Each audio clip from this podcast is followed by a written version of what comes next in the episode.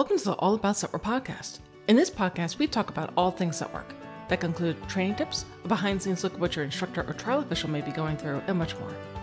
In this podcast, we're going to be talking about support, crowding, hindering, and how all those relate to what you're doing with your dog in scent work. Before we start diving into the podcast episode itself, let me do a very quick introduction of myself. My name is Diana Santos. I'm the owner and lead instructor for Work University, Dog Sport University, Family Dog University, and Canine Fitness University. These are online dog training platforms that are designed to provide high quality dog training instruction to as many people as possible, and we're very fortunate to have a client business worldwide. For Scent Work University in particular, we provide online dog training courses, seminars, and webinars that are focused on helping you in any point of your scent work training career. So it can be first starting out, if you're developing more advanced skills, or getting ready for trial. So to know a little bit more about me, let's dive into the podcast episode itself. So, in this podcast episode, we're having a discussion with Michael McManus, trying to really decipher what it means when we're talking about support, crowding, or hindering our dogs. So, we started off the conversation with myself asking him to give a definition of what he considers to be support.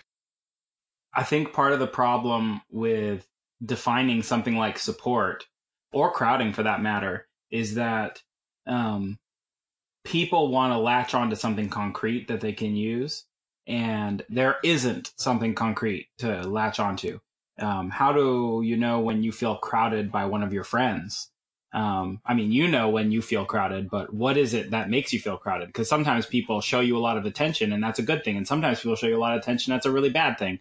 Um, so to me uh, support is an attitude and um, you can try to be supportive but come off wrong to your dog. And so, what's more important than feeling like you're supporting your dog is judging whether your dog feels supported or unsupported.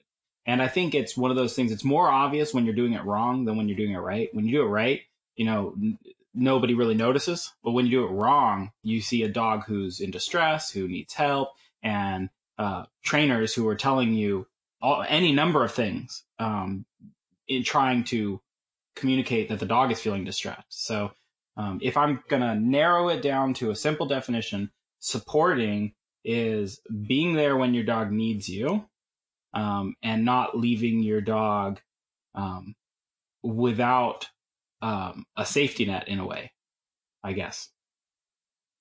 Okay, and that makes sense. So then, if you could juxtapose that to what people often hear when they are w- working with trainers or they're at a trial, you are crowding your dog. Okay. So now I have a kind of an idea that what I should do when I'm supporting, but now I'm being told I'm crowding. I thought I was helping. What do I do? Yeah. Yeah. So if we latch onto this idea that support is a mode of being and an attitude and not how close you are to the dog, then you can recognize that they're not telling you to get closer to your dog. I can support my dog from a long ways off and supporting my dog is really addressing my dog's needs. So knowing uh, crowding is the opposite of supporting. It's you did not read what your dog needed from you in the moment. What the dog needs from you is to give them space. So sometimes moving away from the dog is supporting them. So um, uh, I would like to think of support as uh, instead of support your dog, it's you're either supportive or you're being unsupportive. You're hurting your dog or you're helping your dog. Um, so um, that way it, crowding is definitely being too close to your dog but sometimes your dog needs you close and sometimes your dog needs you far away if you can read which one your dog needs from you then you can be a better handler when it comes to supporting or not okay so I understand all the concepts that you're talking about, but now I think about my little baby handlers who are still very stuck on, okay, do you want me two feet away, three feet away, four feet away, yeah. five feet away? and so let's say that I've convinced them, okay, let's give our dogs as much space as possible. And now the dog has gotten themselves into a situation where they need more support, as in they need their person to be a little bit closer. They then move in to offer that support and then they get stuck because now they feel they have to be closer because now they have mm-hmm. to be mm-hmm. able to tell what their dog is doing. How do you tell people to balance the I need to help my dog, but I also have to be able to tell what the hell is going on? Yeah. So I think one thing is to give people permission to suck at something when they first begin. It's like you're at when you're a new beginning handler, you're going to do things wrong, and and that's okay. Um, it's partly the errors you make. That's how you learn to do it better. So uh, don't be too worried. Uh, on the other hand, uh, the the next thing I want to help people understand is that you can support along multiple dimensions. Most of the time, when we talk about supporting the dog, we're talking about something you do as a handler, but you could also support the dog by being a better trainer. So your dog needs you close. Maybe you could take a look at some of the things you can do as a trainer to make the dog not need you to be so close. And um, what exercises can I do to give my dog the confidence to be further away from me? Um, because if we're talking about physical closeness to the dog, like how literally close you are to the dog, there are advantages to being further away. You're disturbing the scent picture less. Your physical pressure has less of an influence over the dog. So there's definitely advantages to being further and further away from your dog. If you need to step in close to support your dog, then do it. But from a competition nosework standpoint, or or even from an advanced nosework, like let's say competitions are off the table, but you want to be get to the next level in your nosework, then you want to be a little further out from your dog whenever you can. Um, so, what can I do as a trainer now in the moment? Instead of waiting for someone to tell you you're crowding, why don't you learn how to read your dog? So, actually, literally set up exercises. And it doesn't even have to be a nose work. It just be wandering around your house or on your daily walk or whatever you're doing the training and get up on your dog and look at your dog when your dog says, Hey, why are you so close to me? Like literally learn what your dog's body language looks like when you're putting too much pressure on them. It's kind of funny to say, but uh, we learned this about other humans. We can tell when we're getting too close to someone in line at the grocery store and we're making them uncomfortable. And if you can't tell these things, then maybe you have bigger issues. But um, you need to develop the relationship with your dog so you know when your dog's telling you I'm crowded, and you need to know what your dog is saying when the dog's saying help. You know, um, I don't feel comfortable this far away from you, or I don't have the confidence to push into an area without you. You need to learn how to read your dog saying those things. Then you will, if you understand what the dog's saying, then you will it it just automatically start moving in the right ways. And it should be intuitive. It shouldn't be methodical. It shouldn't be uh, an algorithm. And I think that's a really great point that you bring up that, and again, it, it's so common for people to get stuck in these tiny little bubbles. I'm doing nose work or scent work, and therefore everything must happen within there, and it is a static vacuum, and things only happen within that realm. But that's not true.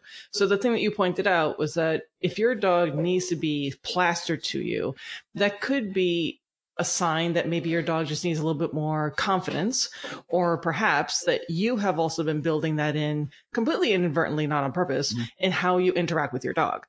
So the way that you've explained it, that you can look outside the context of scent work to address some of these things that then could benefit scent work is, a, I think, a very important thing for people to understand.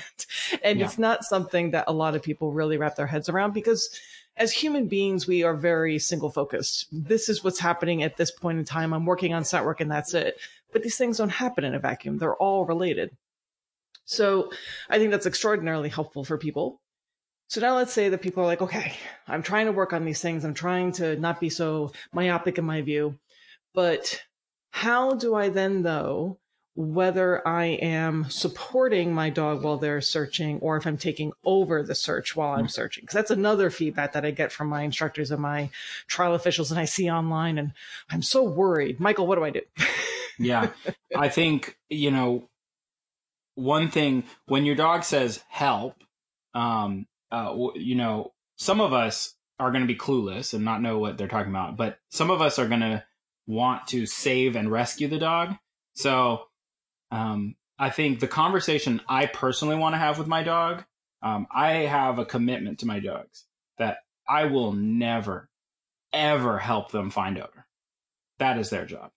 Um, I will be there for them when they find it. I'm going to be cheerleading them on, and uh, if they're worried about going into a space, I'll show them that that space is nothing to worry about. So there is a very big difference there from me cheerleading in the background as being support you know so if you if i want to put it into like a metaphor where we anthropomorphize it it would be the difference of you know a parent on the sideline of their sport their kid's sport game cheering them on saying go get them you know it's a hard game but you can do it versus running out into the field, pushing their kid out of the way and doing it for them.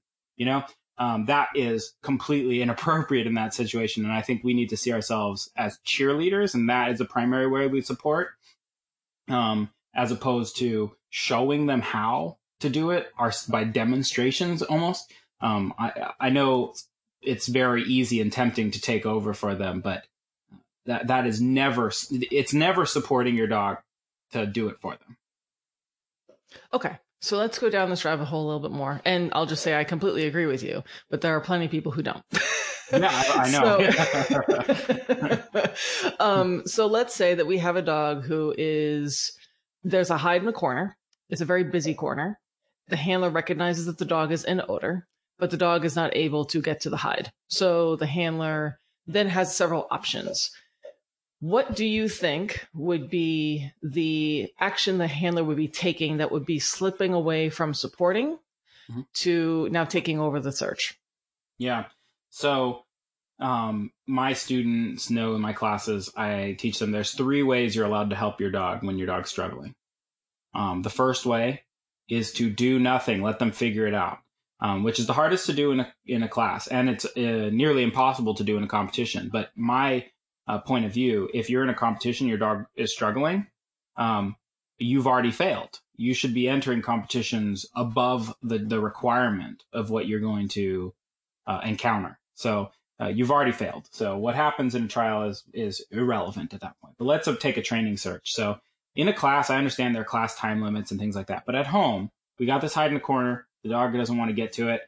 Step one: sit down, turn on TV, let them figure it out it's it's their home. It, they're comfortable. They can leave the problem. They can come back to the problem. Let them have the time they need because ninety percent of dogs, when they face a problem, all they need is time to work it out, and there's nothing wrong with that. Um, the second way they're allowed to help their dog is to increase the motivation by adding food or adding uh, it, or pairing it or increasing the amount of food if they're on primary. Um, now, when I do this, I don't want to do it in front of the dog. I don't want to. Um, and so, usually in that case, um, the dog already knows it's in the corner. They've already found it. So, from a nose work perspective, um, I'm done because they've already found it. Now, I want my dog to get to the source so they can collect a reward. So, in that case, I'm going to put the food there, but uh, I'm not helping the dog find it because they already know where it is. I'm not making it any easier for them because I haven't changed anything. I've just added food. So I've, I'm in a sense, I'm bribing my dog to get in there, um, which is, you know, I'm okay with bribes in certain contexts. Uh, I'd rather do it when the dog wasn't looking, um, just in case. But if the dog already knows where it's there, then it's not a problem. The third way that my students are allowed to help their dog is to put the dog away and then simplify the problem. So let's say this hide in the corner, the, the reason the dog doesn't want to go back there is because there's I don't know, a fan in the corner that's blowing and the dog doesn't like the wind blowing on their face. Okay. So we put the dog away, we pull the fan out, or we turn the fan off. So the fan's still there, but it's not on, or it's further away, so it's blowing them and it's not blowing. So, so we simplify the problem, but I'm really hesitant to simplify the problem in front of the dog. I don't want the dog to ever look to me to make problems easier. So I'd rather put them away, simplify it, and then let them out. And then, hey, look at that. I don't know how it happened. It's a little easier. And then progressively make it more difficult. Um, I don't want to be caught doing that too many times. Um, I think that's that's definitely order of preference. Preference number one, let the dog figure it out. Preference number two, add motivation. Preference number three, make it easier. So if you were trying to do this as a handler and it's not a familiar place, you're you're out practicing mm-hmm. and now you've encountered that the dog is like, "Oh, dear lord, I couldn't possibly go in there. There's that fan." Yeah. Mm-hmm. so would there would the order of preference of what you would do change because it's a different location? No. Um I may uh I like if I have time, I'm still going to give the dog time. Uh, and of course, if my dog is showing like extreme stress, then my training goals change entirely. I'm not doing nose work anymore. Now I'm socializing. I'm doing obedience. I'm doing whatever confidence building I need to do. But all of my nose work stuff, it gets dropped in that scenario.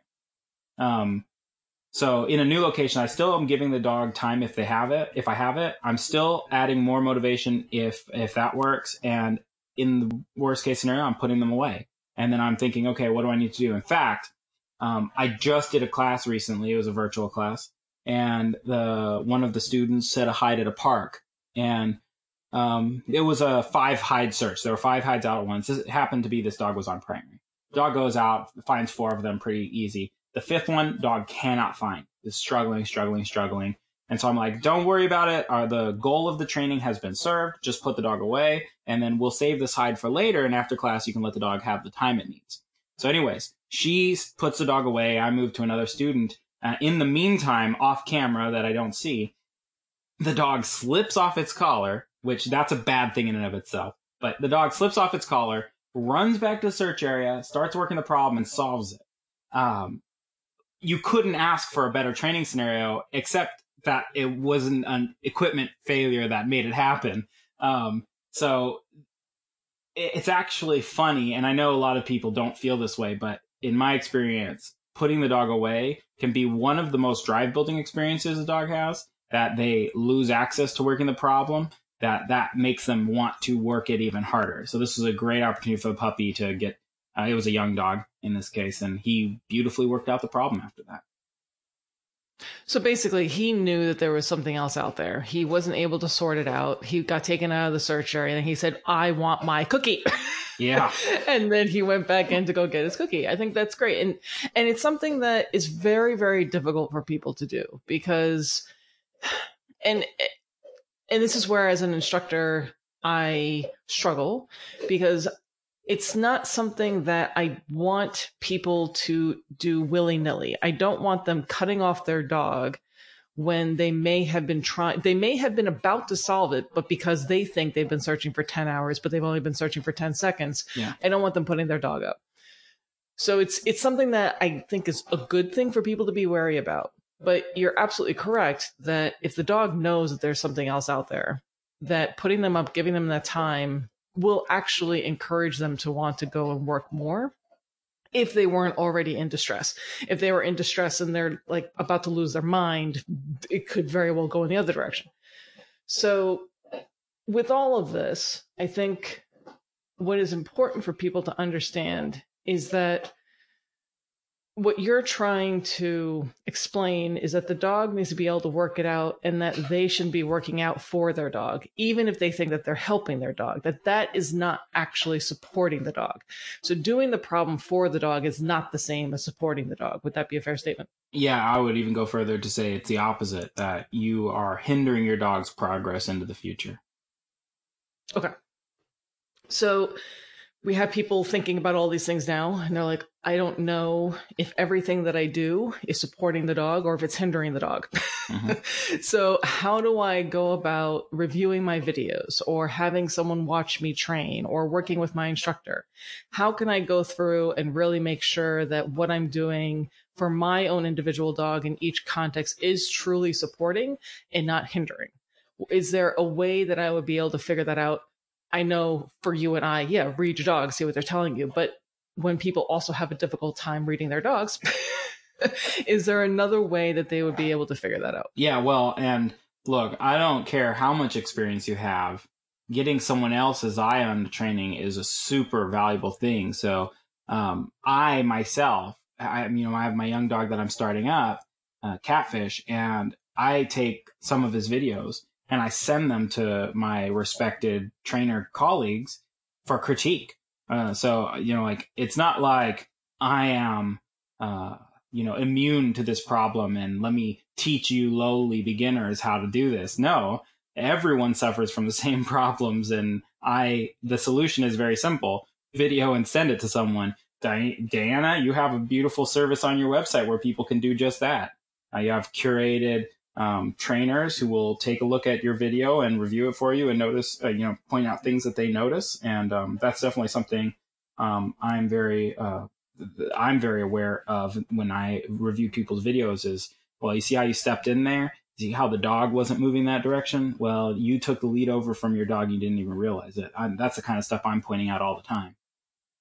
And that's something that I hope that everyone can really take to heart is that there is no there is no one person out there who is just you know, the sage on high who does everything absolutely correct and everything is just beautiful. It doesn't exist. And someone says that they're lying. Yeah.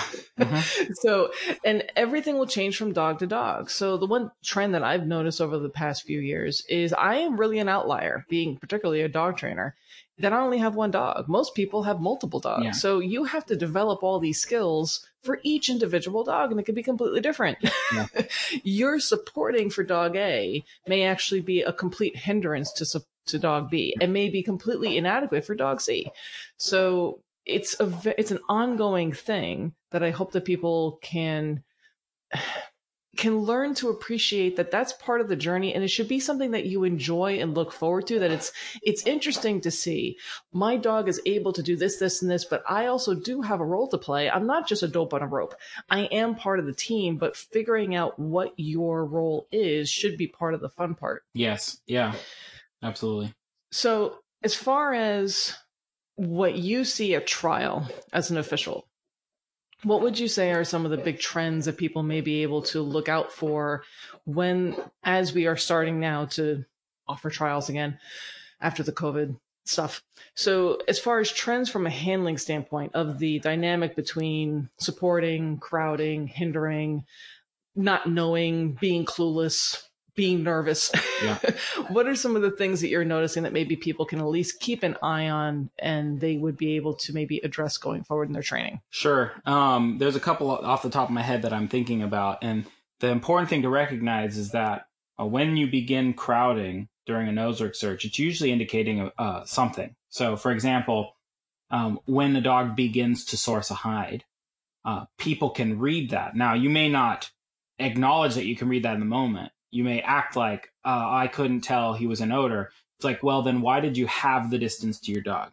right? So you were 10 feet from your dog and your dog started sourcing and suddenly you're five feet from your dog and you claim you didn't notice. And like, I don't think you consciously knew, but somewhere in your subconscious, you recognize the dog was sourcing and you moved in to get a closer look. So notice um, changes of distance from your dog. When you suddenly change distance and you don't know why.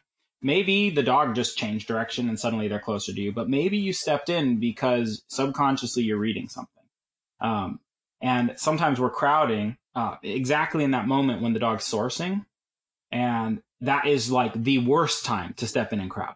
Uh, so one of the things that I am always harping on my students about is step back, give the dog more space, give the dog more space, especially if you think they're sourcing. So that's one. Um, another is notice changes of pace. So a change of distance and a change of pace in another situation when they're, when you hear the 30 second warning or when you feel time pressure. Um, so a lot of people, when they hear that 30 second warning, they step in and start taking the search over from their dog. They start moving faster. And I have a very uh, simple, logical argument for people, which is um, either your dog works better faster or at uh, or or at the pace you were just going. So when you hear 30 seconds, let's say you sped up, you started moving faster. So either your dog works better when you move faster or they don't. And if they work better when you were moving faster, then why weren't you moving faster the entire search? If they don't work better when you're moving faster, then why are you suddenly moving faster now? And so it, the point of that logical argument is to point out the absurdity of it. Uh, why would you change your behavior at the 30 second mark? Like that's going to help. It's not going to help. It, the only thing that's ever going to help you in nose work is to let your dog work at the in the way that they work best. And if you if you aren't doing that, then then your dog's going to struggle. So don't change the way your dog is working because you feel stressed. And I know that's really hard to do. It's easier said than done, but I think the more I highlight the absurdity of it, the less likely people are to do it. Perfect. And I think that's actually a really good thing for people to keep in mind. I have been given the 30 second warning multiple times. And because I really, I just, I don't know why I trial. It's just, I don't care about it. I do it just for an experience for the dog and whatever else, but I, I really could care less. so the 30 second warning means nothing to me because I'm like, I get the cue, I don't get the cue. I really don't care. I'm just watching my dog work. Yeah. But I've had people tell me, they're like, it's so weird. They give you the 30 second warning and it just doesn't seem to phase you. I'm like, because it doesn't. Because like the dog is going to find it or the dog isn't. The dog has probably already found it. I just haven't called it because my head is up my ass. Yeah. But you know, it's like it's it. What is going to do? Like exactly what you said. Of now, I'm going to frantically run around the search area and point at things. Like that's not going to do anything. Um, and so, I, I think it's really helpful for people to understand that when you are getting this type of feedback, which is again, I think the the crux for this topic for today is again the things that people hear, particularly when they're going to trial, is you know you need to support your dog, you were crowding your dog, you were hindering your dog, you know all this other stuff. Is you're getting this feedback at trial. It's not that it's not helpful, but it may be highlighting that there are deficiencies that you have within your training. That doesn't mean that you and your dog are bad. It just means that there are things for you to work on. But the trial is not the place to do that. You're not going to be able to solve any of this stuff at a mm-hmm. trial. so if you find yourself in a position where you are right on top of your dog and they cannot seem to get away from you no matter what they try to do, and you're also in the middle of doing a search at a trial, you know what? You're kind of stuck. Yeah. so don't try to fix it right then and there. It's probably not going to help. But I know that you've talked about this before. Maybe we'll wrap up this episode with this piece in that you, and maybe I've heard this incorrectly and correct me if I'm wrong, but that you do expect people to try to address issues that they find while they are trialing in the moment. Um, and I know I had someone mention to the, me this before where they were a little confused about what you meant by Hmm. that. So what exactly do you mean that if someone is in the middle of a search at a trial, you know, oh, Diana always harps on, you know, if it's it's screwed, it's screwed. You have to fix it in trialing, in training. What am I supposed to do at a trial? Yeah. so can you talk about that a little bit? Sure. I mean, um, I think there are lots of different possible things that can go on in trials. That's a very complex scenario.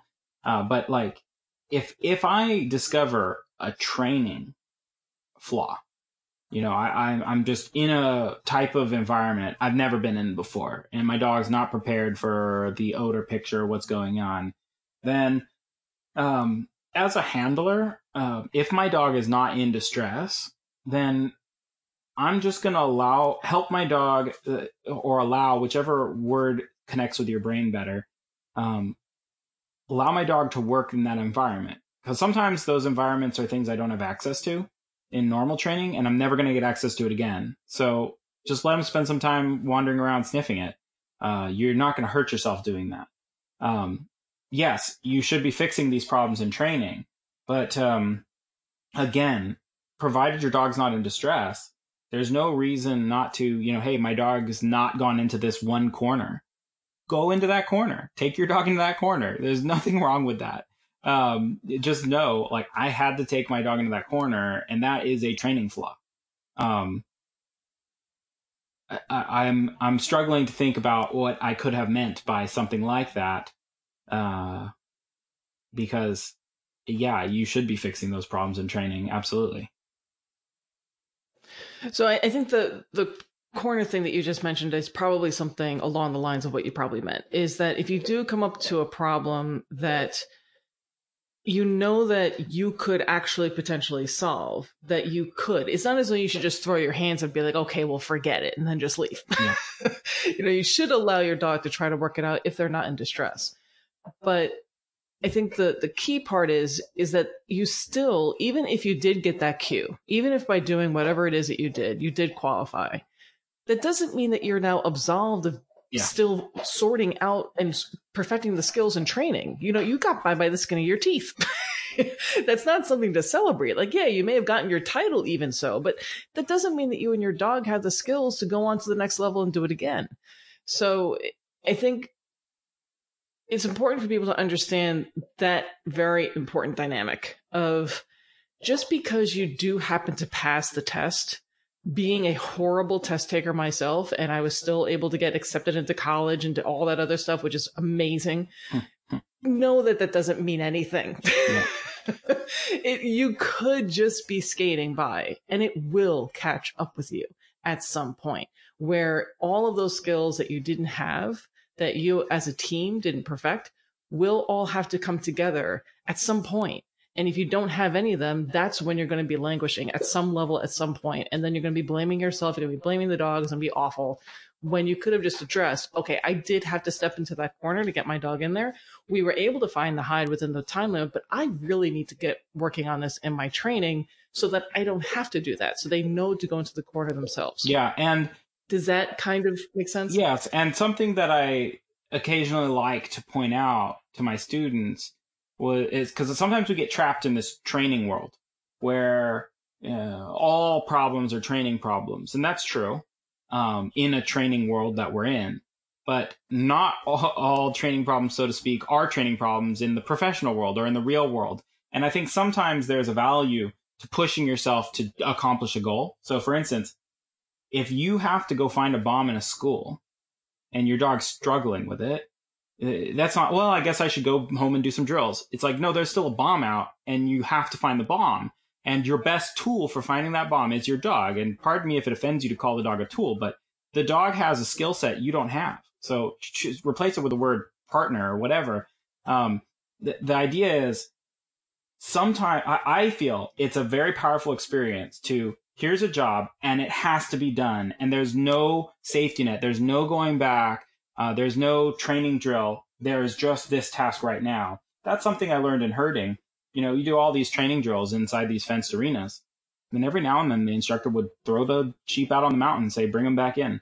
And sometimes you'd be out there the whole day. And sometimes you'd be out there and say, I got three, I couldn't get the fourth one. And they'd have to go take their dog out and finish the job for you. And it's humiliating. and, and, um, that would, that experience was hard and frustrating. But you, the amazing thing was after that, the next week or something, you notice your dog has this extra edge to them where there's a stronger urgency and purpose to it. And also there's a stronger urgency and purpose to myself where I realize, okay, we got caught up on this type of terrain. We got caught up on this direction and that I need to drill. So now instead of just doing drills because it's training, I had drills that I could put exactly the moment where I would need it in the real world.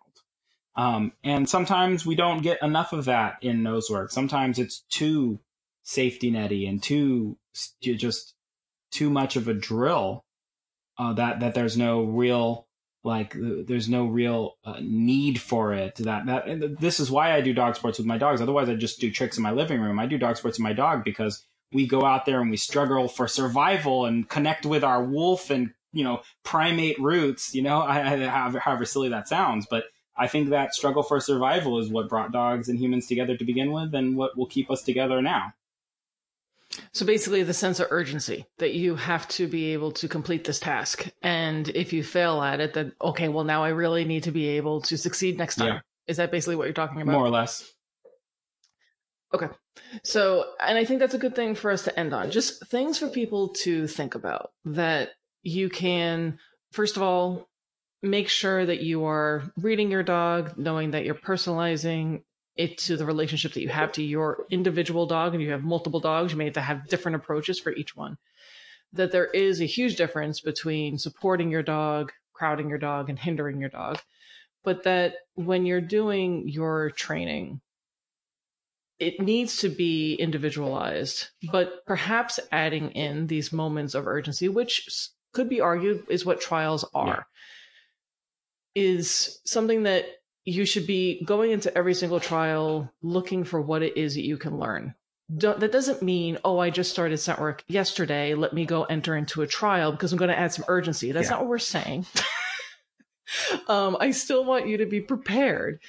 But if you do notice that there is something that's missing, that's information. It shouldn't destroy you or your dog. That's just something for you to then work on.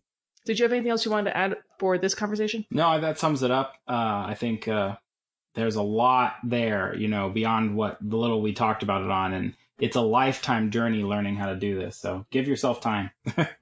So I hope that you found this podcast episode helpful in having a better understanding of what it truly means to support your dog, how crowding could potentially be an issue, and how our goal should always be to figure out what our own individual dog may need in any given moment throughout a search. Thanks so much for listening. Happy training, and we look forward to seeing you soon.